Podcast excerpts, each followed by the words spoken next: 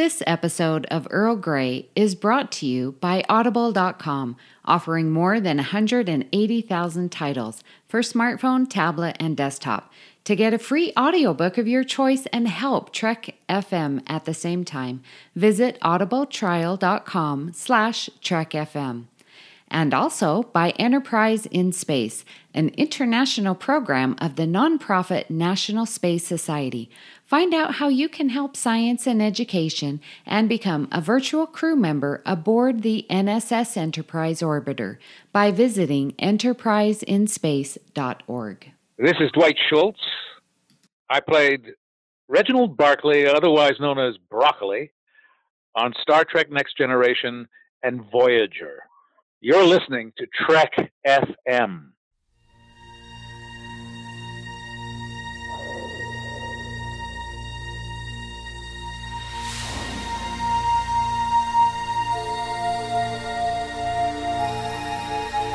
T. Earl oh, Grey Hospital.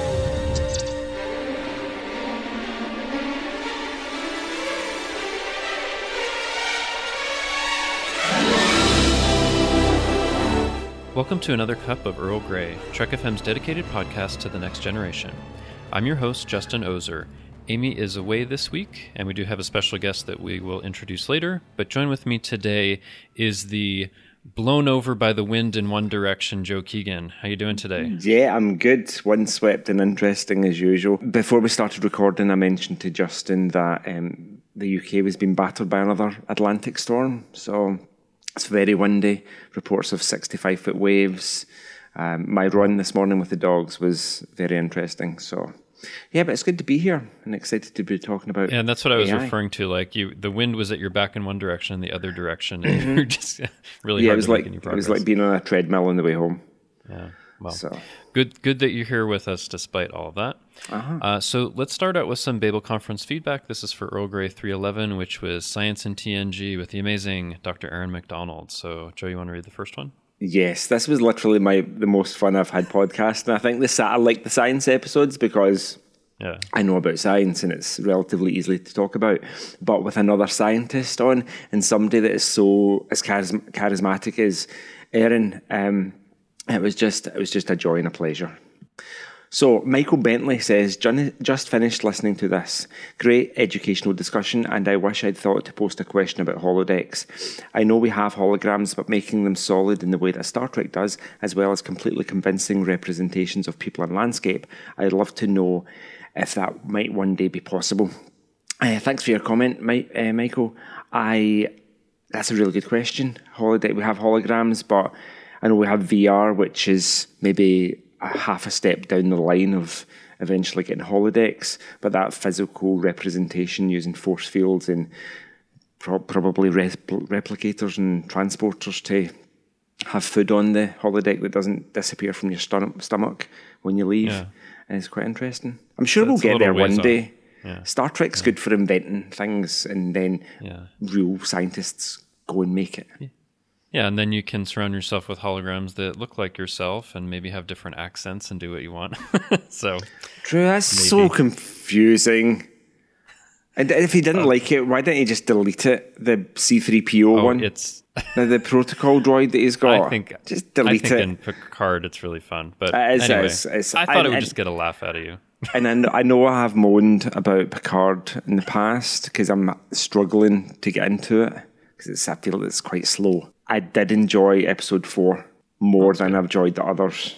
So there's progress being made. Glad. However, one caveat with that, Dr. Girardi said that there's only three billion stars in the Milky Way. Three billion. like- uh, I think she was saying like three billion habitable planets. I think is what she meant. But anyway, we can split hairs over. She said later. stars. I've, I've listened to it like multiple times and I was right, like, sure. oh, no, no, no, no, Let's uh, keep mm. talking about the, the yes, Babel conference feedback. feedback. That's why we're here, I suppose. I just I thought it? I would throw in something that would get a laugh, but I know, and then I went on somewhere a rant. So I'll Okay. teach you. So so we so we also have uh, Ghee Buttersnaps who says these are the episodes. I listen to Trek FM podcast to give me a better understanding and appreciation for Star Trek. I always thought I was alone until a few years ago. Thank you. So thank you for your comment. Uh, yeah, just really appreciate that you're enjoying Trek FM podcasts and getting a better understanding and appreciation of Star Trek. I feel like that happens for me as well as we talk about these things and and analyze things and hear from different perspectives, right? That this is true. Yeah, but I really hope that is their real name. Because that sounds, if it's not, I feel that's the tastiest snack that anybody could ever invent. It's like all butter shortbread you know, isn't made of just 100% butter because there's like flour and sugar in it.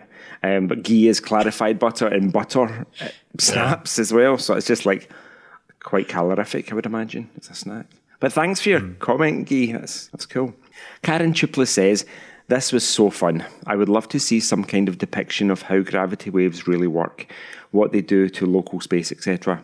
I totally agree, totally agree on don't explain it as much approach. Thinking about TOS, they rarely attempted to explain how a thing worked. Think communicators or tricorders. At the time, those had to seem completely impossible, and left up to the imagination, people in real life said, I need to figure out how to make that a real thing.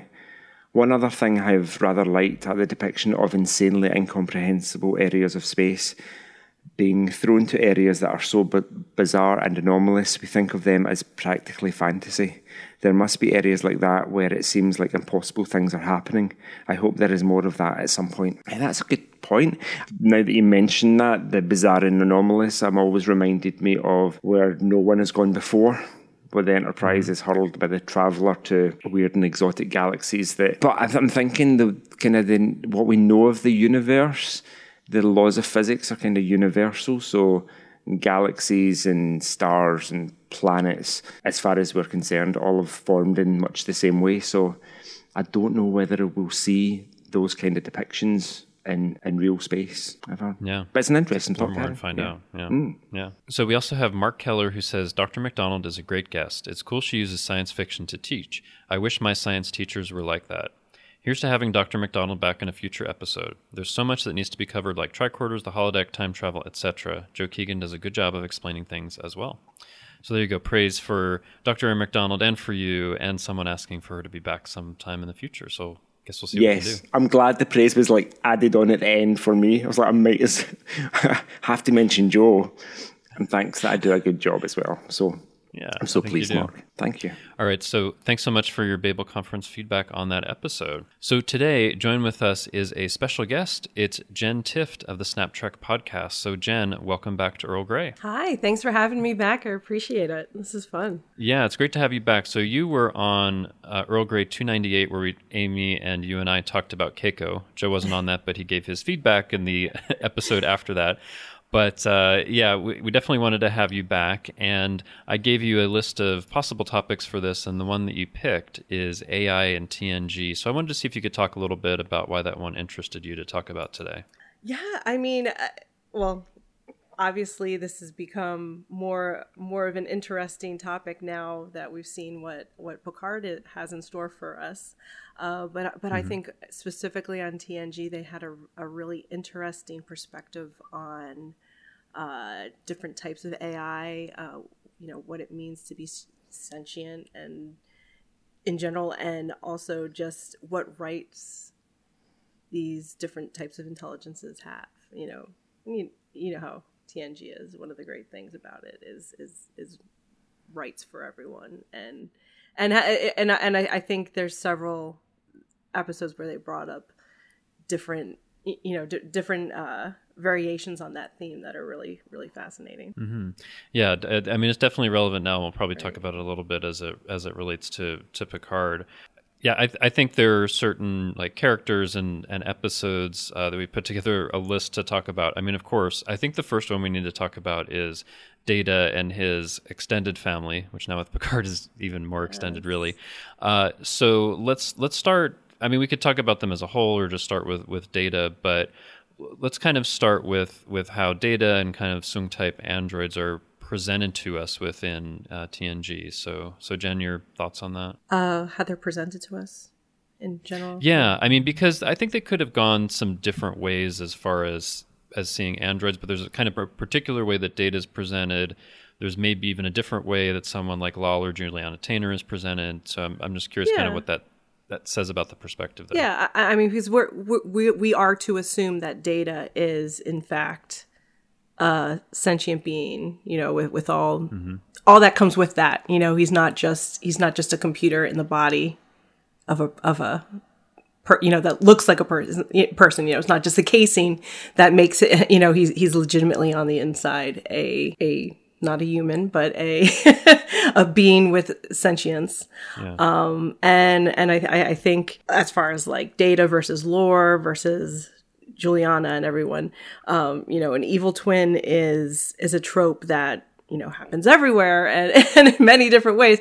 But but it it becomes a, a very um, it, it, it's it's a very relevant. It's very it's very relevant when you're talking about AI in general because that's one of the fears that that quote unquote mm-hmm. you know mm-hmm. that that in general people may have about about AIs is is the the uh, you know it turning quote unquote evil or doing things with unintended consequences.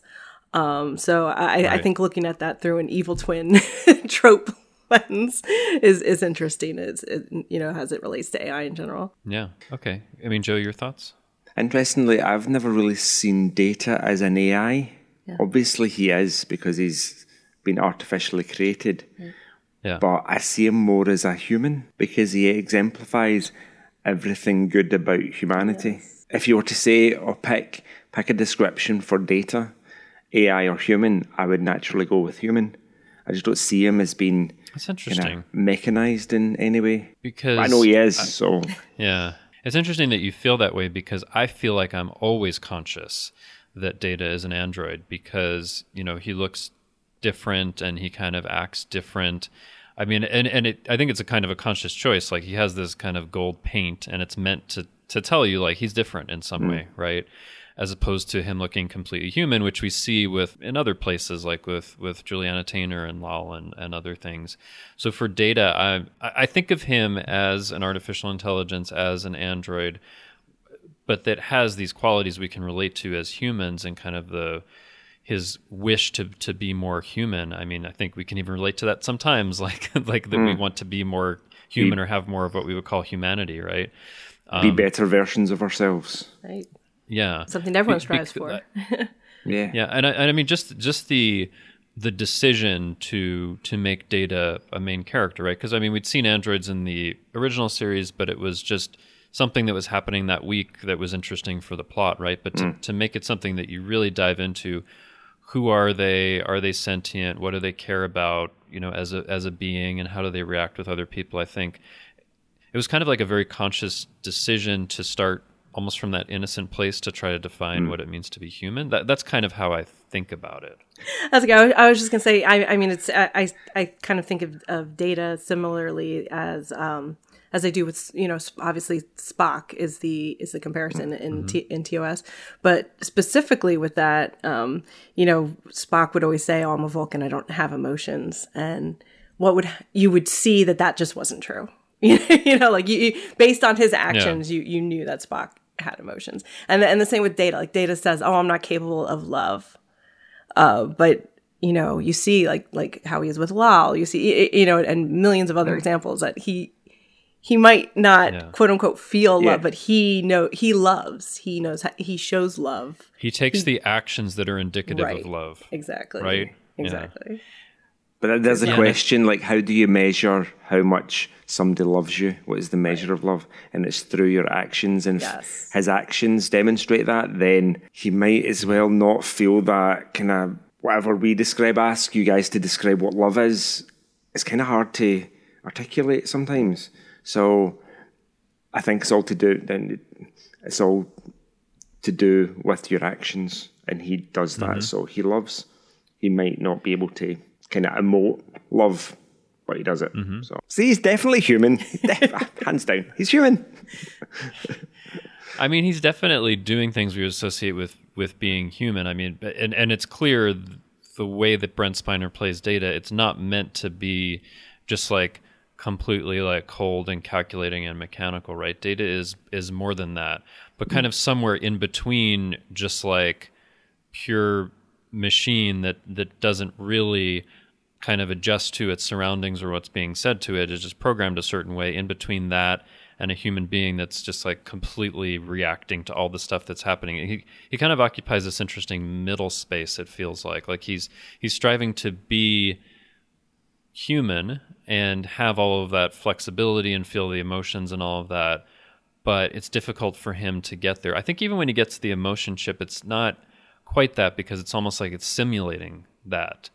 Uh, I, I don't know. It's, it's, just hard to describe, but I feel like data occupies this really interesting place between the two. Yeah. Does that make no, sense? I agree. And, and like the emotion chip is, is more just like simulating your body's natural response to emotions versus like giving mm-hmm. him the emotions. You know what I mean? But like like when you when you love someone and your your your heart you know your heart races or whatever you know whatever other physiological responses mm-hmm. you, your body has to that mm-hmm. that's that's not it's not giving you it, it, you know the emotion chip gives him that not oh, you will love this person, you know, kind of like, or you will, you, you know, so, so yeah, so I, I think the emotion chip's kind of incidental, I, more so to his yeah. journey to becoming human, I think, you know. But in a way, how is that different from yeah. us? Because we have certain things that happen with our bodies or, you know, hormones or chemical right. interactions or whatever that make us feel that. And if data is getting some facsimile of that, is it really different? Like, I don't know. Yeah, we're just humans are just biological computers, so we've got our own programming, and it just happens to be genetic. Um, and there's yeah, all I these mean, chemical interactions that happen in our brains that make us feel certain ways and give us the ability to um, be emotional beings. And if data's emotion chip, the emotion chip does the same thing, then I don't see it as being any different. I think data is a bit like I think he's a bit like a giant, really smart toddler sometimes. I mean, he struggles with kind of humanity and what it is to be human and his journey to be fully human, even though that's probably an unattainable goal. Yeah, I think he's a bit like a toddler in some respects. I mean, you so you, you say that, but and in certain ways he is very innocent, but he's also doing very adult things like hmm. you know fulfilling this this role as the operations officer on the enterprise, sometimes dealing with difficult command decisions and all of that. So he has sophistication about the world, especially yeah. as the seasons go on. But there's still something that is kind of where he's innocent and asking very almost naive questions. Like sometimes he's he's asking Geordi like basic questions that you know you feel like yes. you figured out as a kid. Like, what do I do in this situation? Like, what does like, Snoop well, mean? it's like, oh, come on, he's got a built-in dictionary. the Oxford English Dictionary version right. 5000, and it doesn't have Snoop in it. Come on. Yeah, I, I, think it's more meant to just emphasize that he his experience is limited to to certain things. But anyway, I, I just think that Data, the way that he is, uh, maybe because he's a main character, is is constructed in such a way that you really kind of feel for him and you really can relate to to who he is because if it was just like some android with you know a blank stare and that just does what they says for seven seasons like that's not that interesting right, right? Um, or maybe even if it's someone for seven seasons that's kind of indistinguishable from uh, from a human maybe that wouldn't be it, it, it's like the striving toward being something more and then getting to us relating to us striving to to being more. That's that's mm. kind of how i see it. I mean so i mean there is there is data i think that occupies this interesting place but then we get i mean we talked about lore who's basically like an evil twin. So yeah i don't know if there's too much more to say about about lore. And then b4 is kind of like really innocent doesn't know much of what's going on. I think that some of the um, some of the other examples that you see, like like Lal, is is really interesting because she looks human and seems to have emotions and has like a breakdown and can cry and all all of that kind of stuff. So that's getting more toward uh, toward being completely human. Like there's your toddler. But Joe. I mean, what kind? yeah, yeah, sure. uh, yeah. And you throw her a ball and it goes by, and she's like, "Wait, I missed it. you know, she's just like really learning the basics, right? He's biting that female's face or whatever she says.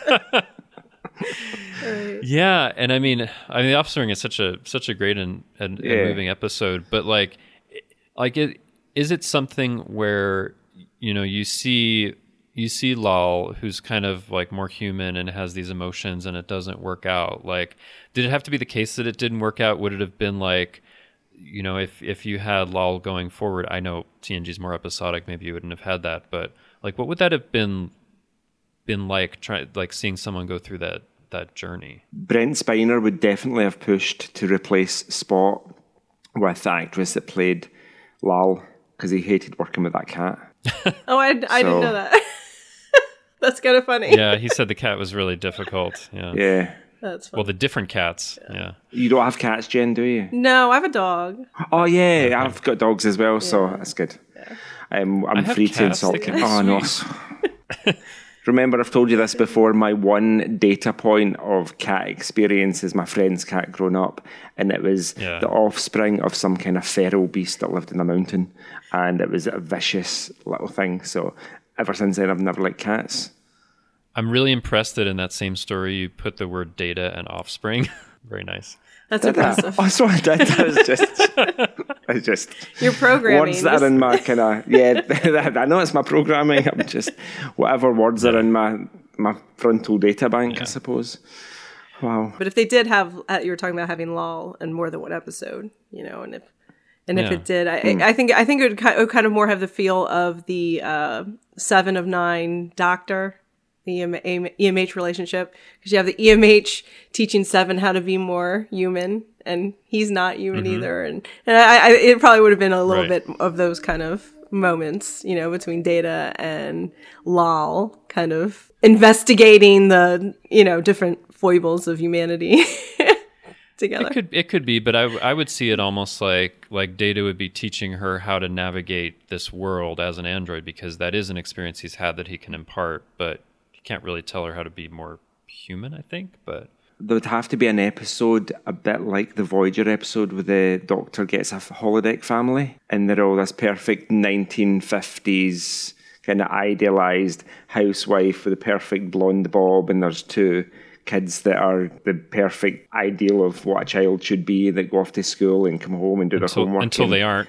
Yes, until they get reprogrammed and they're kind of hanging out with Klingons and just throwing tantrums, and the wife's an alcoholic probably.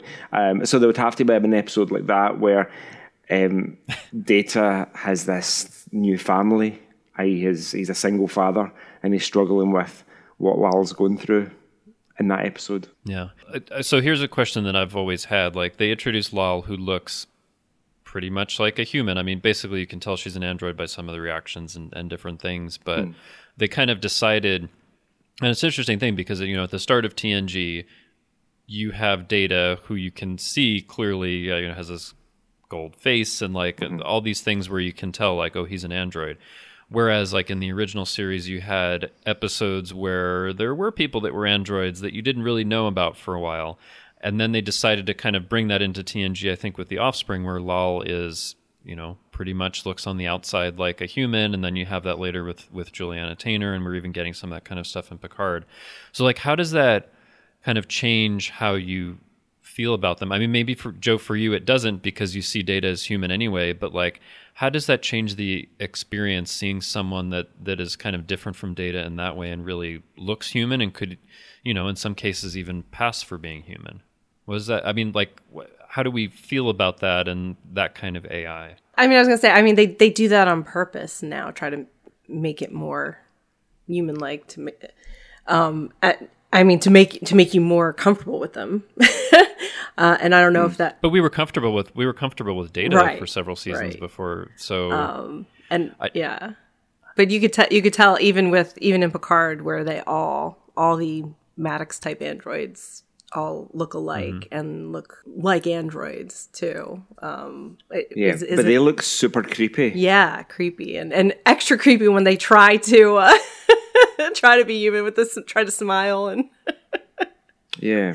and everything. But that's a yeah, choice. and I mean that's a, you know, it's, Well, and it's an interesting distinction in Picard because you have these like non-sentient androids that are doing this work, and then you have Dahj and Soji who are more. Um, and I know listeners were going Sorry. into Picard stuff, but hopefully you've seen the first episode by now. No, that's fine because because now I think about it as this whole thing because it, it really relates to to, to data and.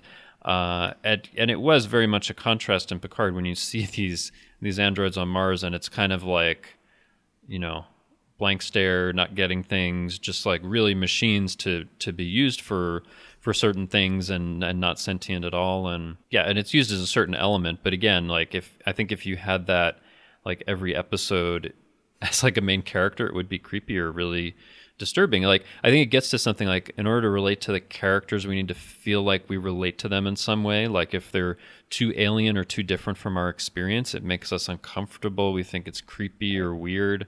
Like it is that something we just can't get past? There's that point on the spectrum of like being really alien and being like human. There's different points where things are comfortable. So if things are really alien, like spiders or mm-hmm. the uh, I don't know the spidery things from Starship Troopers, then they're really mm. scary because we don't identify with them at all. Yeah, they have appendages and they've got eyes and they've got a body, but they look completely similar to being human. And then you get everything in between that we're kind of comfortable with. They don't look human, they don't look too alien like dogs and cats. We're okay with them. There's a point close to being human where things look just, it's not quite human and it's not quite animal and it's more creepy than being fully alien.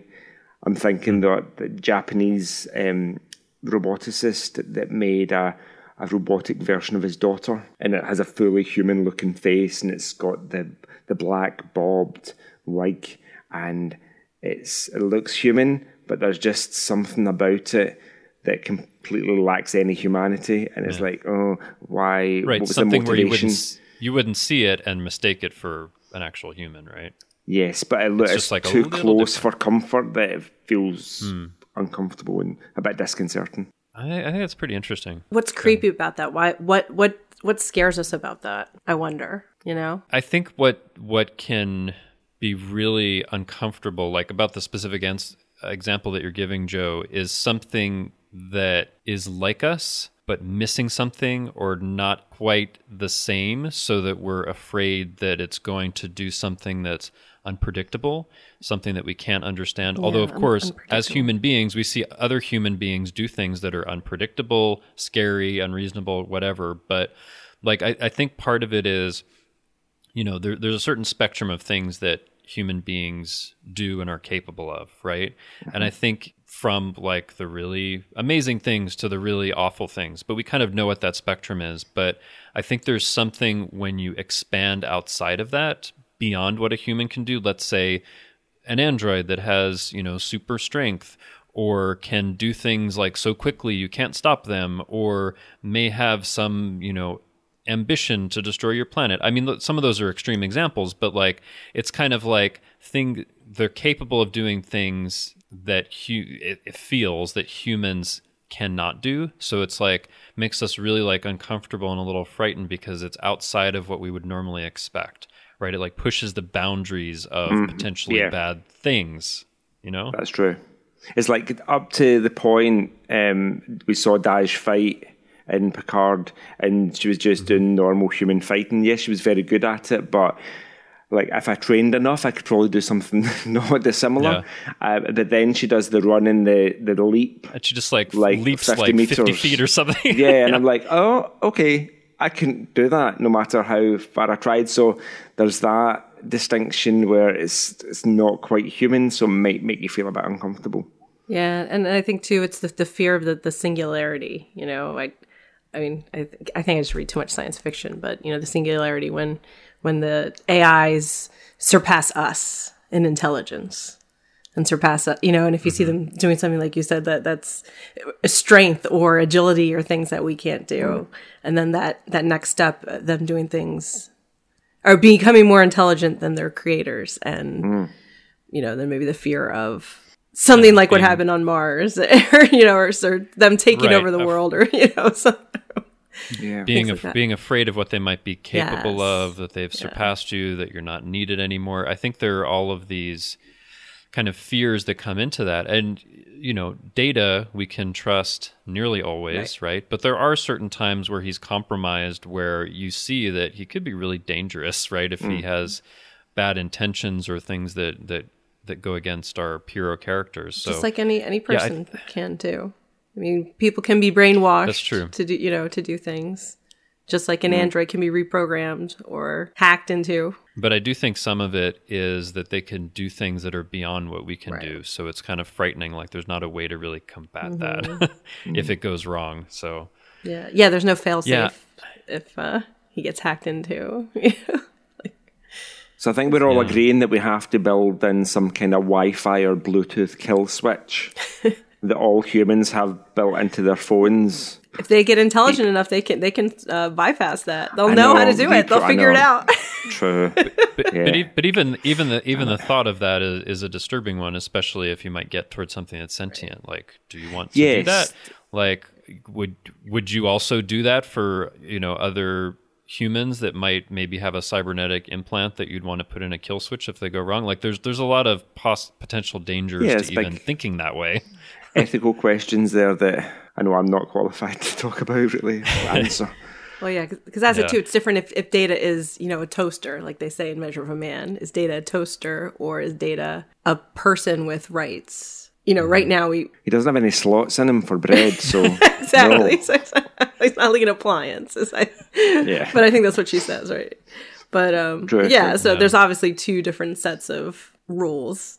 Mm-hmm. You know, Yeah, I, I mean, I think that, I think this is a really interesting discussion. I, like always, I wasn't sure where where it would lead, but I think there are a lot of important questions here about where AI is going and what direction it's going to go in. What are are the limits of it? But I think we've talked about kind of data and his extended family for a while. But there's I think there's more to it as far as artificial intelligence goes in in TNG. So. Hmm. Um, I think one that we've highlighted here is elementary dear data, and that, of course, data's in it, but that's particularly for Moriarty, who s- is a hologram and seems to be granted sentience, right? Uh, so, and I think it's interesting to put in this category. I, I think it is artificial intelligence, although we usually think of like androids or robots as that, but I think sentient holograms would fit into that. What do you guys think? Yeah, well, the Doctor from Voyager's definitely. I see him a bit like Data. I see him as being human because he is human, isn't he? Even though he's a hologram, he's not physical. Yeah, you, and, and and somebody like the the Doctor is on Voyager is somebody that I forget sometimes that he's a hologram because he's interacting and doing these things. He doesn't look different than than a human would. I mm-hmm. do actually forget. Whereas like an elementary Dear Data, which kind of really helped to inspire the the Doctor later.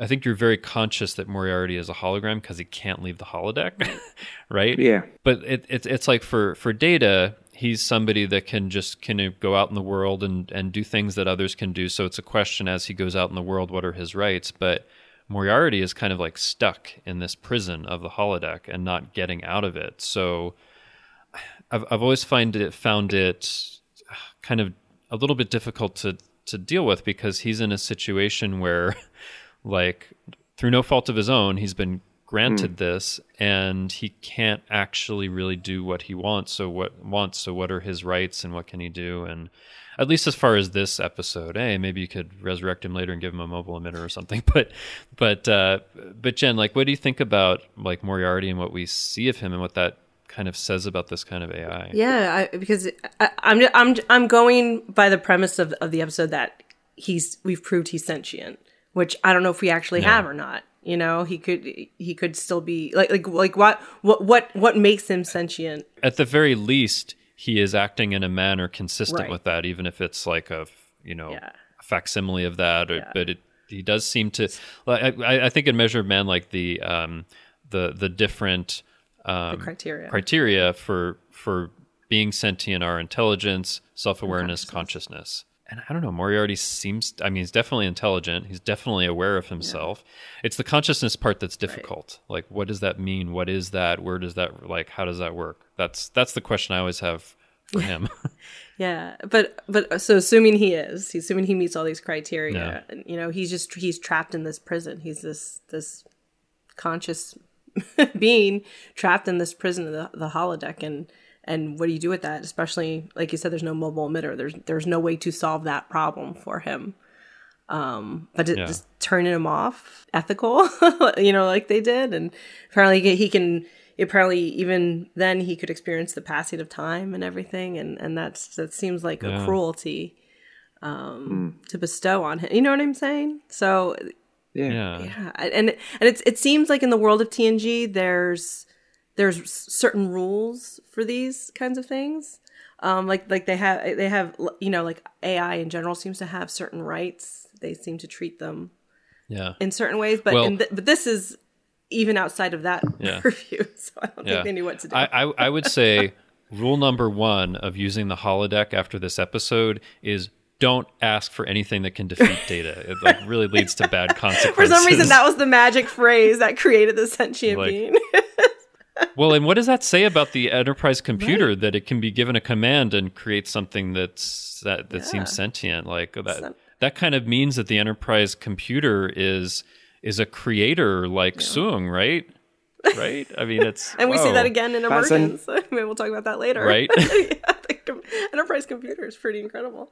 It's interesting because I've never seen the Enterprise computer, any iteration, iteration of any Enterprise or any Starfleet vessel or even Deep Space Nine as the computer system being artificially intelligent. It's just never appeared as It well, it, okay. There's a, there's a difference between artificial intelligence and sentience, right? We have artificial intelligence now, which means basically um, like a program or or network that can kind of learn from the interactions that it has and and try to mm. like make intelligent decisions and adjust to things. we have AIs that can now. pass Turing tests now, but they're not sentient, mm. right? I didn't I didn't know we'd even Yeah. gotten that far passing Turing tests. But but but but like we have AI now, but I don't think anyone is arguing yet that any of the AI we have is is sentient. But the I think all of the enterprise computers that we see or all of the kind of starship computers in the Federation are artificially intelligent because they're kind of learning and reacting to situations on the fly, right? Because it's oftentimes like they'll give it a command the computer's never gotten before, and it'll be like, all right, I guess based on my past experience and what this person wants, I think they want this. Like it's very responsive and very much adjusting to all of the circumstances and everything that's being asked of it, right? I think you might be right. I think I've got a. When I think naturally about artificial intelligence, I think about movies and books I've read where it's gone wrong, like 2001 A Space Odyssey and HAL goes Yeah. crazy and kills everybody. Um, AI those can kind be of benevolent. examples. I mean, it doesn't have to be bad. Yeah, I just don't see anytime you ask the enterprise computer for something, it's a bit like Alexa or Siri just now or Google or sh- I said Alexa and she she's waiting for a question. um, uh, yeah, Alexa, are you sentient?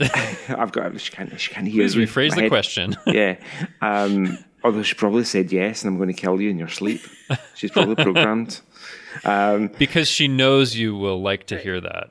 She's learning. It's that it's that kind of machine level learning where they they get used to your preferences and they've got access to all your data that you put on the internet and you've got accounts with Google and Apple and Amazon and everybody else and they they probably know you better than you, know yourself. Even though they I get weird adverts on Facebook for things that um, like female products that I'm never going to buy. So I don't know where Yeah, this is this is going, but I think the point is that Sometimes the algorithm's see. yes, exactly. Um, I don't see the enterprise as being my version of artificial intelligence because it's very. Um, you ask it something that gives you a response. It never really offers a discussion. Yeah, it give it gives an example to that specific question. It's not like it's not like oh here's the answer to to your question and you know uh, b- by the way how's your day going you know like I mean you don't Yes. see that as much at least from some of the computers that that we've we've seen but it is artificial intelligence in the way it's uh, adjusting to things and Okay. learning from things I think I just think I, I also default to the sen- to the sentient AI when I think of, of it also, just because that's where Hmm. all the interesting questions and problems come. Because there's there's really no ethical dilemma with AIs that are, you know, that don't have that as Yeah, much. that are behaving themselves and not trying to kill us. Yeah, Yeah. they're fine. They can stay. Yeah. we have other things to say about uh, Moriarty Yeah, I, I think that I think the solution they came up with, get, you know, making him think that he busted out of the holodeck. That's I think that was a very um like it was a kindness to do to you, Hmm. you know to give to him. hmm to give them that that Yeah, experience even though it was a lie, it was a kindness. I mean, kind of similar to what Yeah. Data did with his mom. But it's weird because I just I, I agree with what they did at the end of the second Moriarty episode, but I disagree with what Data did at the end of that episode uh, with his mom. Oh yeah, so in in inheritance where He didn't tell her. she he didn't tell her, but but I mean, but Data knew from from Soong and like the holographic explanation that he gives that if she does know, basically she would shut down. So he's making the decision at that point that the best thing that he can do is just let her keep going with her life as it is instead of effectively her life ending, right? I feel like in some ways it's the decision between killing her and letting her continue to live, even if it's under I, lie. kind of thought I thought of it like like Bev's argument was that if she, you know, because this could happen in the future of her, you know, someone finding out, she could get into another accident and someone find out, and then she, you know, Bev, Bev's argument was I'd rather have found out from my son than from some random stranger about this. I mm, think Yeah, I- but you're taking the risk that what what Noonien Soong put in there is going to work, and she's basically yeah. going to shut down and be dead. So But I don't know. I kind of, I kind of feel, I kind of feel like I would rather know. Well, because also he says, he says, well, I, I pro, you know, he programmed her to live for a long, nice long life and then shut down. I, I think like if I found out now, like if, if I put myself in that position, if I'm find out, oh, Jenn, you're actually an android. Jenn, Jenn, Jenn actually, actually, my head um, here. I don't see any ports to open. I do have something to tell you. so Do it, Justin. Do I it, Justin. yeah. It's maybe the shortest rather- Earl Grey episode. the guest dies in front of Smoke us. comes out of my ears. yeah. but uh, no, but I'd rather given that be given that option to to stay online and live forever versus you know what I mean? Like you could just but just just think about that. Put, I mean, put yourself in Juliana Tainer's shoes, right? She thinks she is one thing and has thought that for a really long time, and all of a sudden you're going to to basically say no, that's not true. Like you are not who you think you are. I mean, I think that would be that Oh, would be a really be- difficult thing to yeah. deal with. Oh, it's going to be Right? beyond life altering. Yeah. if somebody came by tomorrow and said, you know what, you think you're a human being that was, you know, born here and had all of these experiences, but, you know, actually an advanced alien civilization, you know, created you in order to be the savior of Earth and we need to tell your mission now. Like, I. I don't know what I would do, right? Right. I would, I be, would be like, like- well, first, I'd be like, I've always known. I suspected it. yeah, absolutely. yeah, I knew I was special, but you know, I, I'd But I roll mean, with uh, it. sure- I'd sure. That's it. Justin. it's a crazy example, No. but That's why I got my wow signal tattoo. Do you remember the wow signal tattoo? Then what is it? Six E EQUJ5, and it's like a, yeah. an alphanumeric. Do you know about the WoW signal, Jenn? August 15th, 1977, the Big Ear radio telescope at Ohio State Oh, University they- detected a really powerful signal. Yep. Um, and the printout, the dot matrix printout, um, the guy saw it was really powerful, alphanumeric signal to noise ratio, E 6 EQUJ5, and they just called it WOW. And it happened on the day where I was born. Oh, that's And awesome. yeah, so you do. so I've- you know. yeah, that's why I got it tattooed, and I was like, that was that was the download of my celestial consciousness into For my sure. human form body. Sure. It's, Yeah. it's so true. I mean, I, I mean, it was never explained, so yeah. What is weirder is that three years, three years before that, on the something like the sixteenth of November, nineteen seventy-four, we just just refurbished the Arecibo Observatory in Puerto Rico, and sent out uh, the Arecibo message, which is that kind of two-dimensional QR code of information about humans and what we know and who we are and prime numbers, um, and that happened on the day my mum and dad got married.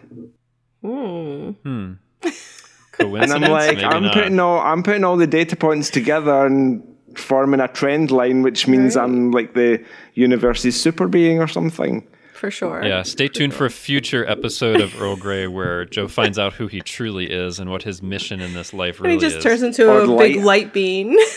yes, like um, Evolves to the next stage, transfiguration. yes. Or uh, some kind of the the ceiling collapses and I get beamed, There you go. And I'm like I just ascend in a beam of light. Or, or what happens is the alien invasion force come and then I turn into like a, a Dark Phoenix or something and go like up to space and save everybody Wow, with laser no beams that idea come we out my eyes. Talk about this today. Justin, I've Uh, never got any idea what we're going to talk about. It's, yeah. it's always a surprise. right. Conversation over. Joe is much more interesting than anything we're going to talk about today. We're counting on you, Joe. I'm, Save I'm. I'm here for us. Yeah. Uh, but I guess we need to keep going. So I suppose, yeah. have a- a- to everything. yeah. Uh, okay. So so we've talked about data. We've talked about other kinds of androids. We've talked about holograms. Um, we talked a little bit about the enterprise computer. Maybe we'll talk more about that later. But one of the other things that's on here is evolution, which is where you see the nanites kind of be, Oh, having their own intelligence and society, and you know, and, and it's interesting. Like when we were putting together this list, I don't know if I'd specifically thought of the nanites as artificial intelligence, but I think that they kind of are because they were this happened because of Wesley's experiment so it's like Wesley is kind of artificially creating this intelligence in a way but Or why but did you have to tell- say Wesley was God? That's the implication there. I did not say that I say he cre- he's, He's the a god. nanites He's the, Yeah, he's the creator. God, he's the creator. Yeah. Oh, oh, yeah. I, I got, Yeah. yeah. Small g. Small g. they they have a microscopic statue of Wesley that they carry along. Anyway, uh, so so Jenn, like, what do you think of the the nanites and the kind of artificial intelligence? I'm, I'm fascinated by the idea of nanites in general. Yeah, so th- This is this is an interesting episode, but you're very right. This is these this is an artificial intelligence that we have created, that y- a human has created, um, and there's something like like nanobots or nanoprobes or whatever you want to call them are incredibly incredibly useful things and and it's not a, not that far of a stretch to see how they could evolve into something like that. Like this isn't really that much of a stretch um as far as creating an artificial intelligence that that might approach sentience um especially since they do they multiply so quickly and and and it's really interesting. But um but this is the point of evolution i think is is what is our what do we owe this this new intelligence that we created do we you know because because it's easy to say you know we, when we talk about the androids they can overpower us physically. When we talk about the nano the nanites i mean they can control our computer systems but you know we could step on them and kill them. You know what i mean? So does that change the dynamic? Should it? Should we should we just say you know like should we uh, what, what they're going to do irradiate them? And then that would be the end of that civilization. But we can't Yeah, they're definitely more more vulnerable Right. because they're so small, but they do end up getting attention because they're affecting the ship so much. Mm-hmm. I've always been really fascinated by the nanites as well because yeah, I mean I think pretty much up until that point when when we'd seen in Star Trek some kind of artificial intelligence, it tended to be an android or hologram, like we said for elementary dear data. But I think this was the first. Well, that's not true actually, because one thing I didn't put on here, it's not an artificial intelligence, but it is a tiny home soil. intelligence. Is the microbrains Yes. from home soil because they're really small, so you'd see that. But something artificially created that's that's intelligent like that. I think this was kind of a new thing in in Star Trek, and I I always find it like really interesting because you know you can see and interact with you know data or an android or a hologram and you know the size scale is similar but when something's that small and there's so many of them. I mean they find a way to communicate through data thankfully but but otherwise like if they didn't have that or if they didn't have a universal translator like how would they even know right, like it, it's an artificial intelligence you have to stumble upon. It's not just like right in front of you talking mm-hmm. to you self-aware. So it's i think it's a more difficult case but joe what do you think of the nanites I really like nanotechnology in general. I think for us as humans just now, it's we're on the ver- the cusp of something really amazing with nanotech, where instead of having drugs for things that have side effects, we have nanites that go in and they'll use cancer cells to self-replicate. Um, they'll just eat your tumor away, or they'll repair damage, um, or they'll do eat the plaque that causes Alzheimer's in your brain, or fix all sorts of things because we know how to build them uh, really small and we can control them wirelessly. And I think the the difference between what we'll use as nanites and what the nanites in evolution have is this ability to network. So we get to the point where we can have little wireless antennae on our nanobots and allow them to communicate and there's sufficient numbers of them and they're all communicating. They form some kind of it's like a neural network bi- yeah, some kind of biological network, not biological, but neural network. Um, and then they become artificially intelligent. It's not much of a stretch. And it's kind of like they're you're seeing their collective intelligence, right? You're not talking to like individual nanite Joe or Jenn or something, right? Like you're talking to the nanites like as a group, whereas, you know, androids or hologram, you're talking to someone one on one. So it is also kind of like this collective intelligence. I mean, in a way, uh, like a smaller version of the Borg in a way, like because they're kind of like interacting with each other Yeah. and sharing whatever, and uh, it, it- and and like in a way, almost like the uh, the changelings in Deep Space Nine, where they're just kind of like pooling together what they think and then giving you some information or something. So I think there's something that's really interesting about it. But you know, there is the threat of them taking over the ship, but could there be another threat where like you talked about using like nanotechnology or nanobots joe to, to like be injected into your body and to do certain things but that could go wrong as well right or be used for some some malevolent intention or something like that so uh, they don't explore it in this episode but i just think it's interesting it's like a different maybe kind of threat suppose it's like anything which is electronic, which you put in your body. It could be kind of hacked in some way. There was an episode of something, was it 24? It was some US political spy thing, and there was a senator, and he had a some kind of pacemaker or some kind of device that keeps his mm. heart ticking. But it had a code that it was kept in a, a cupboard in the White House or something in a safe, and somebody broke in, stole it, and there was an assassination attempt on him because they got the code and they could basically switch off his pacemaker. So yeah, all this technology, it's going to some bad guys out there will kind of have uses for it that aren't good. that's true So Unintended consequences. yeah, with your point about, uh, I think nanites are the nanite brain that we spoke to. They were more than the sum of their parts, weren't they? But like, if me and my starship encountered one of your neurons out in space, Justin or Jenn, yeah, I'm going to go like, yeah, it's not intelligent, but put your neuron back in your brain, and kind of the whole network of Yeah. neurons makes you intelligent, seemingly.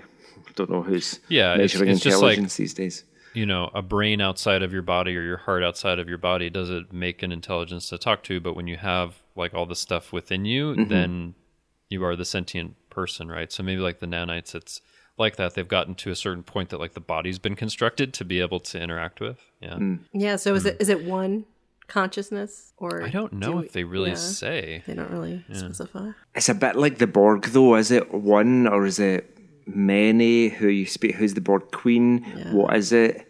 How how it just it or is it confuses one and many at the same time Yes, is it like Yeah. the is it God and Jesus and the Holy Spirit? If you believe in God, um, do you know I mean they are different things, but they're the same? God and Yeah, Jesus are the same person, and the Holy Spirit. Elements the same thing yeah Yes, it's what do they call? This? There's a name for that. Transubstantiation or something. oh um, Something. It's a trans thing. but I know I know what you mean. Like there there is this whole, but you can still break it into certain components, right? So it's it's kind of it's kind of like a Voltron, you know, like the the individual parts are still sentient beings, and put it together, it's a different thing. you know, Hmm. Vol, Vol, Voltron's on the tip of my. Voltron. Oh, it's a cartoon from the eighties. it's basically all the, all these little mechs together form a big mech, big robot. Oh, You know, but- but if like you- when the power Yeah, kind of like the Power, the Power Rangers. Rangers join together. yeah, Okay. kind of like the Power Rangers. I get. I get you. I don't know how I missed Voltron then. Voltron. Yeah. I know. I don't think I've ever seen it. Uh, 'Cause I, was, Yeah, I grew up uh, in the eighties, I, so I'm maybe not as familiar with it, but do you mean as part of Transformers, or was that a, It's different, a different thing. But, show that you're talking about? yeah, well, about? tran Oh. don't, don't the Transformers do Justin. that too? Don't the Autobots um, yeah, come together I think so. and make, can do, make yeah. one big thing? But okay, never mind. Yeah. All right. Well, but yeah, but it's like the Borg uh, collective collectively is a is a consciousness, but then indivi- it's made of individual conscious. Mm-hmm. can separate out consci- individuals, so too. Hmm. It's, it's both, like you said. It's not just one. the one Yeah. and the many. But um, but the nanites might be similar. Who knows? the individual nanites Yeah. are conscious. Well, Talking about joining things together, my favourite ship in Star Trek Armada 2, the game, is where you get eight tactical cubes and join them together to form a tactical fusion cube. And it's just this big, giant Borg hmm. cube. pretty It's cool. like all you need is one ship, and you can just go around and wipe out everybody. It's amazing. Nice. Joe's plan for next week. uh, so an- another thing I think that we have on the list here that, that's also another episode I love is the quality of life with the exocomps, which are basically these tools. I think this is the maybe one thing on this list that's not really created by humans. It's created by this alien race that they're working with on this particle fountain thing that's mining from orbit. Um, and I think it's Dr. Farallon, who's a Tyrant, who has created these basically tools that can just kind of they have what do they call it a a micro transporter to to kind of like bring into existence the different tools they need. Mm-hmm. They're cute. They have little feet. They fly. They are cute. But but I mean, but like they're they're not tiny tiny tiny tiny like the nanites, and they're not looking like people like uh, androids that mm. that we see. But they seem like this tool. But in the course of the episode, we kind of find out that they really do have intelligence, self awareness, maybe consciousness. I don't know it's maybe a question if they're sentient, but but Data thinks they really need to be kind of respected for who they are and given the, the choice for things. So I, I think this is an artificial intelligence that like Moriarty is kind of accidentally created.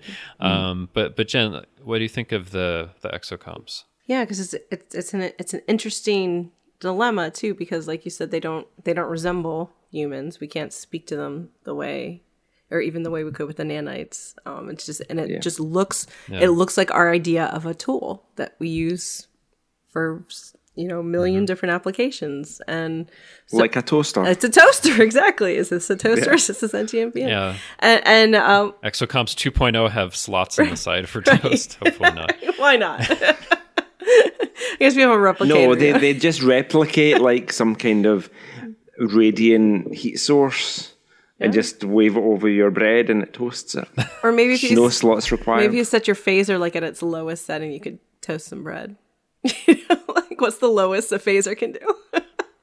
I would so use that. I would use that too. Yeah, yeah. just like because I mean, it, you use it as a regular heat source sometimes to heat the mm-hmm. heat of the rocks. You know, dial it back a little back back a little more and yeah did Sulu not do that in the original yeah. series when he was stuck on the planet and to heat up the rocks yeah there was a storm so blowing in yeah, yeah. Well, why do I don't know why he didn't just use it to dig a cavern and like, oh. dig a big hole in the ground and go inside it oh yeah I guess if you could yeah. blast that would be yeah like, blast things with your laser yeah yeah. makeshift fun. But Jenn, sorry, I've oh, gotten you off track for sorry, yeah, I, I, but that was my fault. Yeah, no, no. So it's well, and and then it then it's interesting because if you can't prove if you can't prove they're they're they're they're sentient, then should they have any rights at all? You know, like or should you give them the benefit of the right, doubt because assume, maybe they are assume that they are, and you don't want to trample right, on their rights. Right. Yeah. Um, but which is kind of the place that they get to. It's like, well, we don't quite know what's going on here, but it does seem like there's self awareness. We should give right. a choice, and and uh, and you know, they really do end up making what seems like the best choice at the end, and one of them sacrifices themselves, which seems yes. to really say something about how they're thinking, right? Yeah, and, yeah, and it's interesting too. The scientist um, just says, "Oh, uh, they show signs of intelligence," and and her response to that is, "Oh yeah, when that happens, we just wipe their memory and." And start again. it's like what you don't think you you might want to explore what's going on here? Mm, like yeah, I mean, it, it's an like interesting thing in the episode because she's she's feeling the pressure of yeah, this project yeah, and wants to look past true. it. Maybe she knows mm-hmm. better, but she's like, uh, people are expecting this thing to right, get done. Right. So, yeah. I, th- I kind of see this episode a bit like a sequel to The Measure of a Man, where it was a question of life and sentience and rights. And it was for us as Star Trek fans and people that love data, because he's part of our family now, then it was a kind of a no brainer. Right. It was an easy argument to win. But this, it was a bit, it was more tricky because yeah, they, they showed signs of intelligence, but they weren't you weren't able to communicate with them in the same way. They didn't look human. They were just essentially toasters weren't they used for different purposes? And i think it's a bit it's the, the question in the episode is what is the spark of life? What caused them to spontaneously develop this level of intelligence to protect themselves from harm which made it even more interesting than measure of a man because it was kind of yeah. unanswerable. And uh, i mean i think one thing that's really interesting is yeah it is a little harder to relate to them than data but the original concept would have gone even further and they would have been like a wall panel. Not even I think like moving around and doing stuff and having little feet that are because they're kind of cute. Uh, yeah. they are they are they are kind of cute, so you can relate to it on that level. But what if it was just like a panel? Yeah, it's just like sitting there. I think that was the idea. Like, how can can you know for that, or how difficult would it be to accept that? I'll have to look up the information because I think that's that's what it was. It was just like I think didn't want to go that Like in, far. in the isn't the Voyager episode there isn't there one where there's a um, a warhead that's sentient? Yeah, yeah It's the Karda- Cardassian. kind of is. No, there's the one with the there's- Cardassian warhead that ends Yeah. up in the Delta Quadrant and wants to still fulfill its Yeah, programming. yeah. yeah. But there's also the one where the AI, there's a big AI metal missile. Oh, yeah, maybe maybe that's the one I'm thinking of. But yeah, but a wall panel would be even harder than the exocomps to relate to. They have to stick a little little googly's eyes on them like they do with the, the robot in the grocery store. Do you guys have that in your grocery stores? Uh, Here in our grocery stores, there's a there's a robot that goes around and, and it's pretty. T- it's like as tall as a person, but its its job is to look. It walks around in wa- your store. It, it, walks around. It wheels around Jane, and it looks Jane, for. s- what year? And it what looks year for is it where you spills. are? No, I'm serious. It- I'll, I'll send you guys a picture. But it it wheels around. It looks for spills in the in the grocery aisles. And then it beeps. You know, so someone can come and clean up the spill. But they put little googly eyes on it. I think Joe is horrified. It's hor- it is a little bit on it. hard. No, I'm I'm going to find out where Jenn lives and go live there. Um, that sounds. I'm not convinced that Jenn I will- is currently in 2020. I think I'll send you a this transmission might be going through some kind of time crystal or some kind of interdimensional portal, and Jenn's actually in 2145. it could be. It could be. But they but they do the same thing. They try to make you relate to it. They give it a name tag, like the grocery store employees wear. His name is Marty, and he's got little googly. They put Oh. googly eyes on him. Can you actually? Can you like talk to him? I mean, he doesn't. He doesn't say anything. or He no? just beeps. He just Oh. wheels around and looks for spills and beeps when there's a spill. Basically, so we don't have to worry about sentience with this one. But yeah, I'll send you a picture of him. He's kind of weird looking. But, That's so interesting. but um, Hmm. yeah, I feel for the poor human that lost a job because Marty yeah. was created. There was a person that had a job to wipe up spills before. Well, they said the people still now- need to wipe up the spills. He doesn't Uh, do that. He just alerts you to the spills. he just alerts Yeah. them. What? Yeah. He's useless. It does seem like a lot of trouble to go through. Yeah, it seems like a quite Well, I- I think it's be- expensive if- gimmick. yeah, I think it's because if like you're in the store and there's a spill, you walk by it and you're like, they'll get to it. Somebody else will handle that. They're probably finding like nobody was Yeah, telling them about what- that's what I spills and people were was. slipping and they were like, it's oh, a we need to have a robot to liability do that. if the spill sticks around long Yeah. enough. Someone's gonna slip. I guess. Wow. Yeah. That's so interesting. Although maybe they could have like really intelligent like cameras in the store that could pick Yeah. up the spill instead of having someone the going around. creepy but robot. You've like thrown off my whole day here. Wow. I Don't know what to make oh of my this.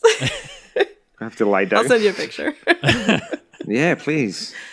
It's like the last thing we expected today. Anyway, you um, never know where the conversation is is gonna go. Marty Marty, yeah, his name is Marty AI? Yeah. Has he showed any signs of no, intelligence he doesn't. yet? He definitely is not self-aware, intelligent, or conscious. So we don't have to worry about giving him rights.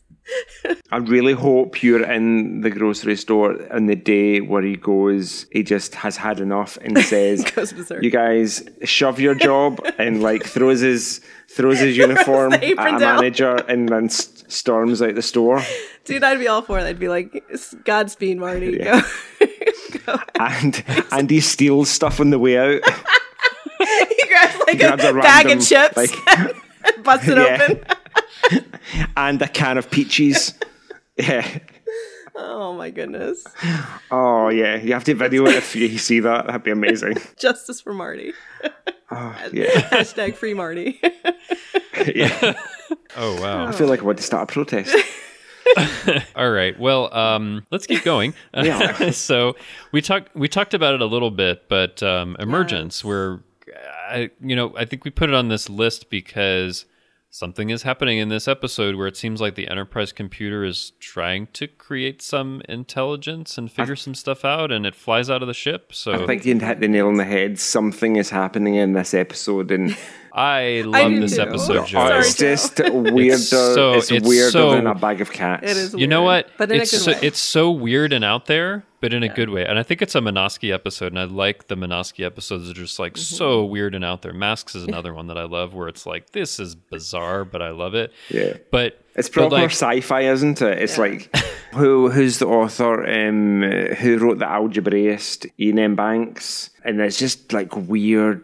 It takes sci-fi to it's like hard sci-fi, Um, it's like highbrow sci-fi, and it takes you to the limits of your understanding and your perceptions of what the universe might be like and what might exist mm. in it. But yeah, masks and emergence are just like it's Star Trek. It's like what what is going on? Why? Yeah, and it's pretty ambitious to try to visualize what an emerging consciousness would look like. You know, that's a pretty mm-hmm. ambitious thing to do. So it's kind of interesting. I, I, like how they did that. They put it on a train. They said, okay, well, he's taking pieces from all of our different, you know, mm-hmm. programs, all of our different mm-hmm. fantasies, you know, coming together. And, and it kind of puts together a little narrative like, oh, it makes sense. You know, they're trying to get somewhere on this train. Uh, and they can't you know the different you know there's puzzles there's you know bricks in a wall there's all these different metaphors for for building and and it's, yeah. it's I think I, I really find it interesting the way they did it and the way they interact with the the characters in the holodeck um the pieces of the consciousness that are trying to you know form and it's it's really interesting. I kind of love that with the different personalities yeah. on the train, but interesting little thing about it is they didn't have to build a new set for that. It was actually a reuse from a recent movie, Bram Stoker's Dracula. Oh. They they were just like, "Oh, we and I must have been a Paramount movie or something like, "Oh, we have this train set and we need to reuse it." So they didn't have to actually build nice. anything new. And I think some of the other stuff was like a New York City street yeah. set that Paramount It's just always there, yeah. on the lot or whatever. That's always there. So they didn't have to actually build anything. But but yeah, I, I think like it is one of those things where you're like, what would it look like if the enterprise computer had an emerging intelligence within it? And they use the holodeck, they use these different characters, they're trying to put together this puzzle, and then the computer's figuring out like, oh, I need these Verdion particles. Where can yeah. I get that? I'll get those over here, and then create this whatever it is thing, right? This like glowing neon, neon straw bendy thing that flies out into space it's it's it's such an incredibly bizarre episode, but it gives you something really tangible and like the character interactions on the train to kind of understand what that is because like in the other case it's like okay androids in front of me mm-hmm. holograms in front of me. I can see the nanites under microscope or whatever. They can interact through data. The uh, exocomps are right here. But for this it's like it's the computer? Like how do you depict that? I mean it, like what would that even look like? But it's kind of like the computer is projecting out something and trying to figure it out. And i think that's really great. But i guess the question is like is it a sentient intelligence level that the computer gets to in this episode or creates yeah, or not really it seems kind of unclear yeah, right unclear but I, I think that's interesting too i like i like that they they decided off the bat that they were going to help the computer create this consciousness mm-hmm. or this whatever it is. Yeah.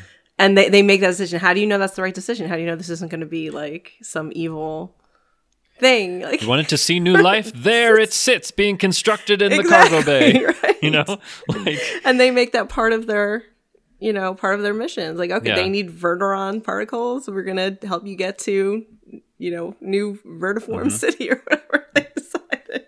it's called and we're gonna help you with that we're gonna we're gonna help you create this new life and I, I i just love that about star trek in general like that that's what they would decide to do without any debate. Like there wasn't any yeah, debate it, about that really you know? Yeah it was just like oh we need to help right. this happen instead of like this might destroy us right. and we need to like kill it. Uh but yeah they, they're, they're definitely like I don't know, but let's give it the benefit yeah. of the doubt and see where it's going. Oh, it created it and it flew off and the computer's fine. Let's keep going. Everything's fine. chase after it, like talk. But like, it. what is that thing? That, I, I mean, they're not going to like monitor this yeah, thing that's flown out or see what it's right. going to do. Maybe it wants to destroy a Federation colony. Like they don't know. know. But but yeah, it's it's it's very Star Trek what they do, where they're like, all right, let's just try to figure out what's going on, help it along, and just let it play out. But but Joe, like, what do you think about what's happening in this episode? And is it some sentient intelligence or something? Or I, I really don't know, Justin. I don't know. it's just weird. What What was the yeah? What was the genesis of the computer having to have an offspring? I suppose. Didn't they pass some anomaly that or something like that? I'm trying to remember. So something happened that caused the computer to make a new sentient life form, and it did that, and it looked a bit like a, a physical representation of a an iOS 3D game where you have to put all the pipes in order of color. It's funny because I was kind of looking back and and um, I'm trying to remember if there was even an explanation or if it was kind of like the computer has learned enough things and gotten to enough level that it's just gotten to that point in its existence? Is that what's happening? Yeah, and then you got to wonder about all the other ships. Like they need to put out a bulletin. Yeah. Like this might happen. In case you're on the holodeck and all of a sudden you're almost run over by a train, then uh, you need to really worry They need about to what's make the event on. report. You know, send it Yeah. out to all the other ships. So yeah, I I really don't know, and I think it's just that thing that Star Trek does. It oh, like created this life form, and it just goes out and does its thing, or like the space jellyfish from Encounter at Farpoint. You never met mm-hmm. them again. They, just assumed that they were space dwelling life forms, and they went out. Or the, things in oh, the one with Leah Brahms. You're talking about Galaxy's Child with the space ravioli. Yeah, Yes, that's how I think of them. yeah, the, all those things that are the Gormagander in Discovery. There's just a lots of examples of life that exists out in space, and it's just going to do its own thing, and we shouldn't interfere with it. Yeah, although a lot of those other examples, they're naturally in space. Like I think the the jellyfish or the Gormagander, and this is artificially created. Like, does that even make sense? Because it's not created by like a humanoid being; it's created by the computer. But we created the Like- computer, so So it's artificially, artificially Yeah. created. well, I mean, kind of, kind of like, kind of like Lal is right. Like a human created Yeah. data, and then data Lal. created Lal. It's kind of the same kind of thing, but they're artificial intelligence. Anyway, I guess there's no there's no that's something to organic think about. uh, component to it. Does that you know matter? Mm-hmm. I don't know. Suppose Hmm. do they like what you see them do a lot of times? They'll put like a, a warning buoy on things Yeah. or quarantine it, or they'll they'll have tagged it in some way so Starfleet could monitor it in the future and see what it's up to. They're scientists and explorers, so they're going to see what it what it does and where it goes. And You know what? I think it's going to be an important plot point in uh, upcoming episode of Picard. They're just going to come up. Oh, oh, that's the the thing that flew out of the Enterprise D like 25 years ago. Here it is Just again. get references to every like one-off thing that happened in next gen.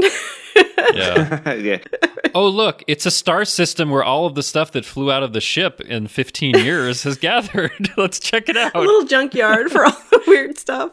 I like that.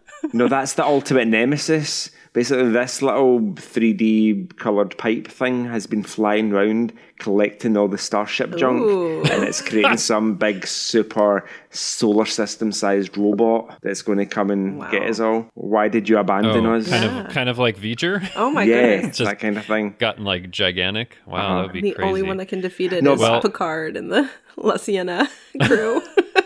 Yeah. Yeah, that would be interesting. Uh, well, excited. in the very unlikely event that happens, you heard it here first. Yeah, let, let's let's keep going a little bit because I think there was one thing that we put forward as kind of an honorable mention. Yeah. In this category, one one zero zero one zero zero one, uh, which is the one with the Bynars who uh, communicate to each other in binary language and are connected to their homeworld's computer system. So, uh, Joe, I think had you mentioned this one to put on the list? Yeah, it just occurred to me that if they've got such a an interconnected species through some kind of digital network, then undoubtedly they have to have some kind of artificial intelligence that's going to control that network on their homeworld. Something that's way more advanced than the Enterprise D computer. Even though the Enterprise D computer could store their homeworld's information, it's like okay, that's that has to be a lot. it's just that powerful but but like actually so you're thinking about it in terms of like the computer on the planet that that has this control i was thinking of it in terms of they've kind of upgraded themselves to an artificial intelligence in a way or like an artificial and like mm. ai organic hybrid because like cybernetic. yeah, they're like bionic, bionic brains, basically. they're mm. they're communicating very naturally in like the language of of binary code and it and they're they're kind of like thinking about it that way that an artificial intelligence like an android would so i almost thought of it like the Bynars themselves are kind of like an ai organic hybrid is that weird to think of it that way I think would they? I don't know because they're obviously an organic species, and they've evolved to the point technologically where they could incorporate electronics. Yeah, that Into they have themselves cybernetic. Im- to- they have cybernetic implants in their brain. Yes, exactly. So they are to kind of like a hybrid. that do. Communication, and you can They're imagine kind of like that. the borg a little bit right yeah, yeah but small and cute. Um, they're adorable. yeah Yeah. Um, You'd imagine they've got some constant wireless subspace communication between them and their home home world, and they're all kind of talking to each other. I don't know why I keep on waggling Yeah. my fingers as like to show two way communication. Um, listeners can't see me waggling my fingers. Um, so yeah, It's going very fast. It's a blur. True, I know that's the lag in the subspace continuum. I don't think they, or do they communicate still? Well, they communicate with us in English in the episode, but do they communicate They do. with each other? They communicate with each other in binary because because you hear. But hear you still like hear them, though. Is it them vocalizing it, or is it through? I think they vocalize it to each other. But that would be really like vocalizing binary communication would be really But if they're if they're all connected, But- they should be able to do it telepathically. wirelessly. You would think so, but maybe maybe they have they have something about like privacy within their own heads, and they just want to vocalize it instead. yeah. But also in the real world, it just gives you something interesting to listen to and to see what they're doing. Mm-hmm. But It just occurs to me that it would be really inefficient to vocalize binary. So zero one one zero one zero zero zero zero one one zero one zero zero one. it's, a a lot. lot. They do it a lot Yeah. faster than you do, though. I I just said hi. yeah. Quite time consuming. I know they would have done it faster, but it would have made more sense for them to communicate wirelessly between their connected brains I could see that. rather than vocalizing it. I think. And and they're and they're not scary. Are they not scary to us because they're cute? Because they're not scary. I think so. Because they should be scary. I mean, they, Yeah. they are, do have a collective intelligence, like the Borg, and Mm-hmm. they, I mean, obviously they can get inside our heads enough to, you know, they created Riker's perfect woman. You know, like that's kind of scary that they could do that. Is it exactly because they don't look human, but they look a little alien? Because I think we were talking about before, like one thing that's really scary is looking almost, human, but like missing something subtle, right? Um, but for them, they they don't quite look human. They have you know what is it like violet or purple skin or something, and they're yeah, just like pinky purple. they look yeah. a little different. And yeah, why is it that I mean they're kind of taking over the ship for their own means? Why aren't they as as scary? It's a good question. Why don't they look scary? Is it because they've got big purple brains? Do you know what I mean? That's what we They all get- strive I'm, I'm looking at a picture of them Big just now. Yeah, they've got big enlarged craniums, Right. but I think what makes them less But the scary is Talosians they're, have really large craniums, Yeah, and I they're think they're kind of scary. but they're quite tall though. Oh, I you think, the has to do with the diminutive? Hmm. stature of the Bynars makes them less intimidating. So if they were like ten feet tall, Yes. well, that would be a problem for walking down the corridors. But hmm. so tall is scary. Okay, In the right circumstances, given context. yeah, tall AI. and I guess too, like the Talosians are, are using their mind powers to do nefarious things versus the Bynars just you know created Riker a perfect woman. Like this. yeah and and and their and their ultimate goal is a benevolent Yeah, one right, even right. if the way they go about it isn't Right. the best it's like why didn't you tell us we thought you would say no it's like oh okay fine uh, this is your way to do it so yeah i think there's been like a really wide variety of things that we've talked about uh, for for ai because it's not just androids it's a lot of other stuff. But let's get some final thoughts on what we've talked about today jenn. No, yeah, I, I, I think I think I, I love that TNG has such a wide range of of AI for us to talk about today. Like it's really interesting to to, talk, to think about all the different ways that you can approach this this topic and how they're even going in a different direction for Picard now. You know, and I'm very excited to see where that takes us, especially with you know yeah who's controlling the Maddox type androids. You know. they didn't just decide to to in- invade Mars on their own. So uh, joe final thoughts And really interesting discussion again, and a discussion that kind of brought up more questions and answers again. But that's what's good about Star Trek, and it just highlights all the different versions of AI implementation that we, we saw. I agree the whole Dahj Soji thing. I'm kind of confused about how do you get a biological synth? What what is that? How I don't know. I think we're going to find out more. Yeah. I interpret it as like flesh and blood, and then there's some neurons in there that make them AI. But yeah, it's it's a it's a different kind of concept because even for like Completely. Juliana Tainer, like she was mechanical inside Right. through and through, right? It was just on the outside she looked human. Yeah. Yeah, so that's a really interesting concept and not one that's ever occurred to me before. So it's kind of challenged my mm. perceptions. So I think even though I've struggled with Picard, I will keep on watching it. even if they make a poor billion Joe. episodes, it's I really want to see where they go with that. So for for my final thoughts, I mean, I, I think you know we've thought about this topic before, Jenn. This has probably been on the list for a while now. Um, but I think it's great to talk about this very much timely because it is an important part of, of Picard.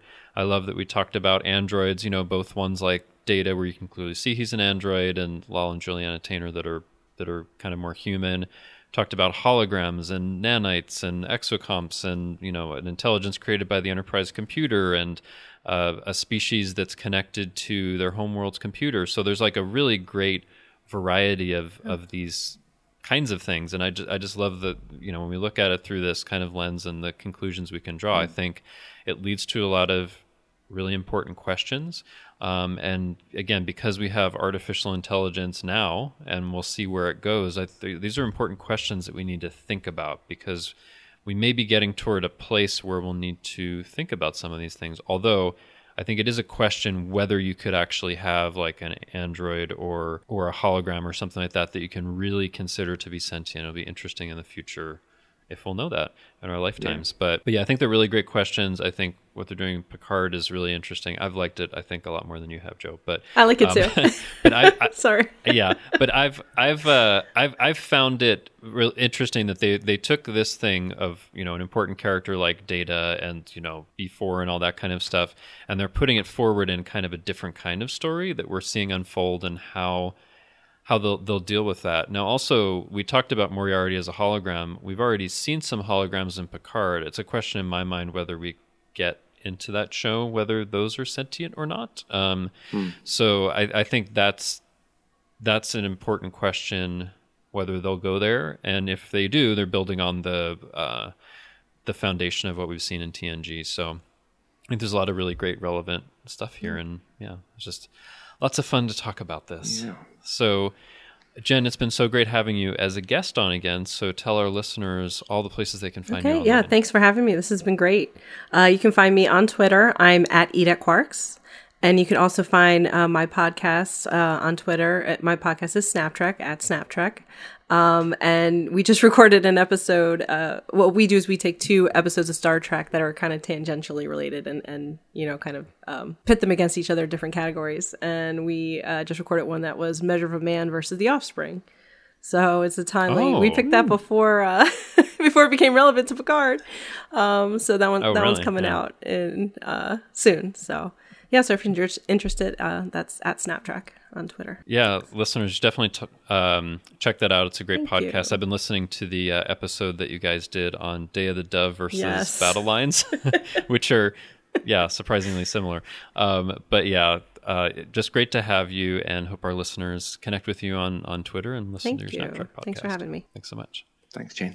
Well, it's been so much fun talking with our guest, Jenn Tifft, about AI in TNG today, but that isn't the only thing we've been talking about here on the network. Here's what you might have missed elsewhere on Trek FM.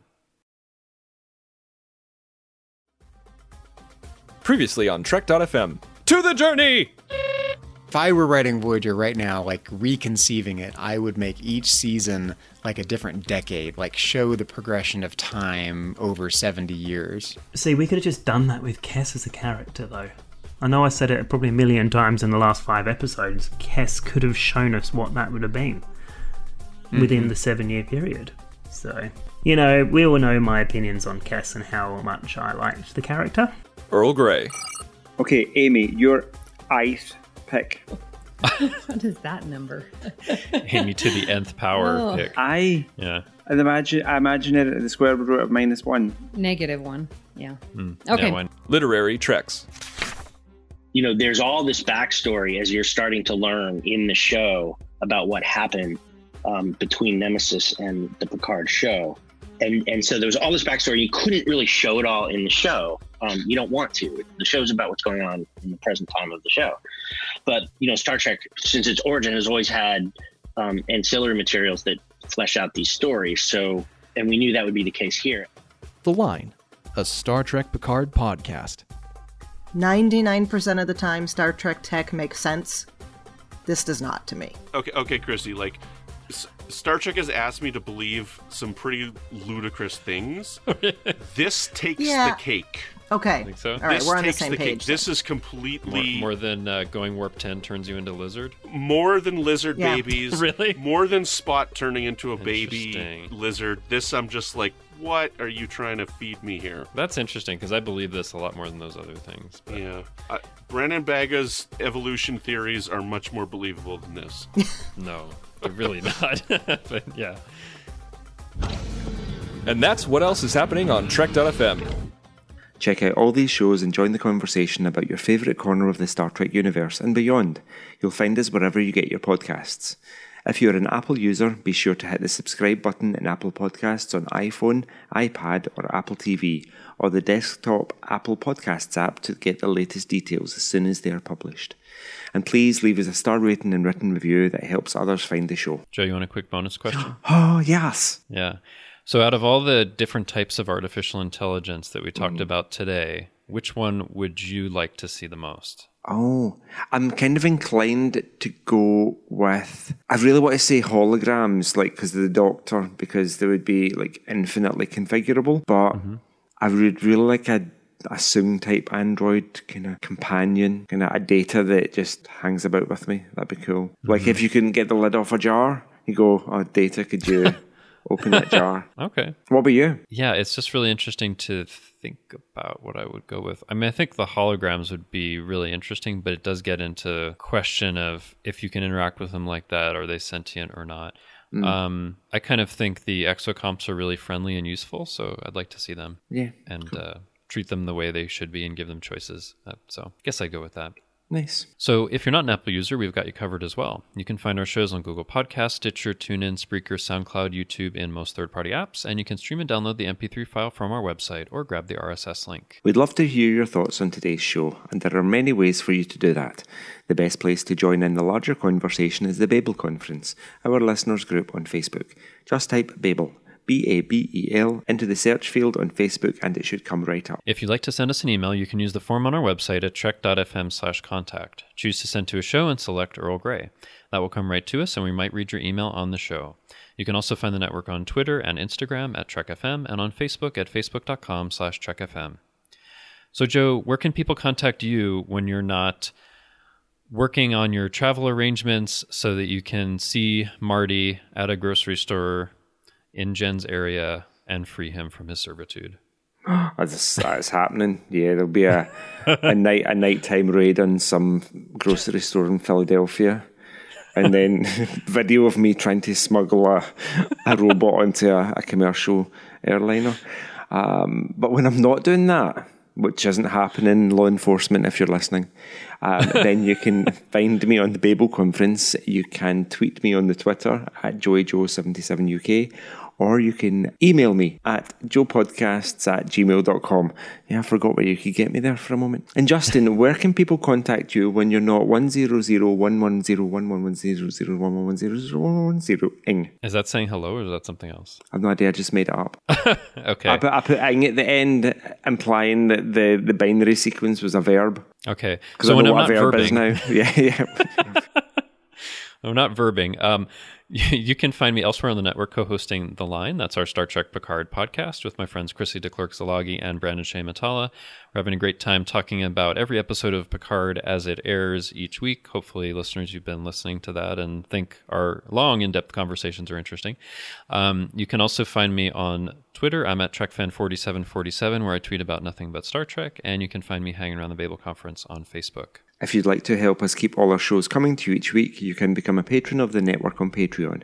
Visit patreon.com slash trekfm. That's P-A-T-R-E-O-N dot com slash trekfm to get all the details. Perks include early access to episodes, exclusive content, producer credits, and more, available through our special patrons website, Patron Zone. It requires a great deal of money to produce, host, and distribute these shows each month. We really appreciate any support you can give us and hope you'll join the team. Again, you'll find all the details at patreon.com slash trekfm. We'd like to take this opportunity to recognize our current associate producers, Norman Lao, Michael Hueter, Thomas Appel, Chris Tribuzio, Jim McMahon, Joe Keegan, and me, Justin Oser. Thank you for supporting Trek FM and especially Earl Grey. So join us next time for another cup of Earl Grey. Free Marty, free Marty, free Marty. Things are only impossible, such as freeing Marty, until they're not.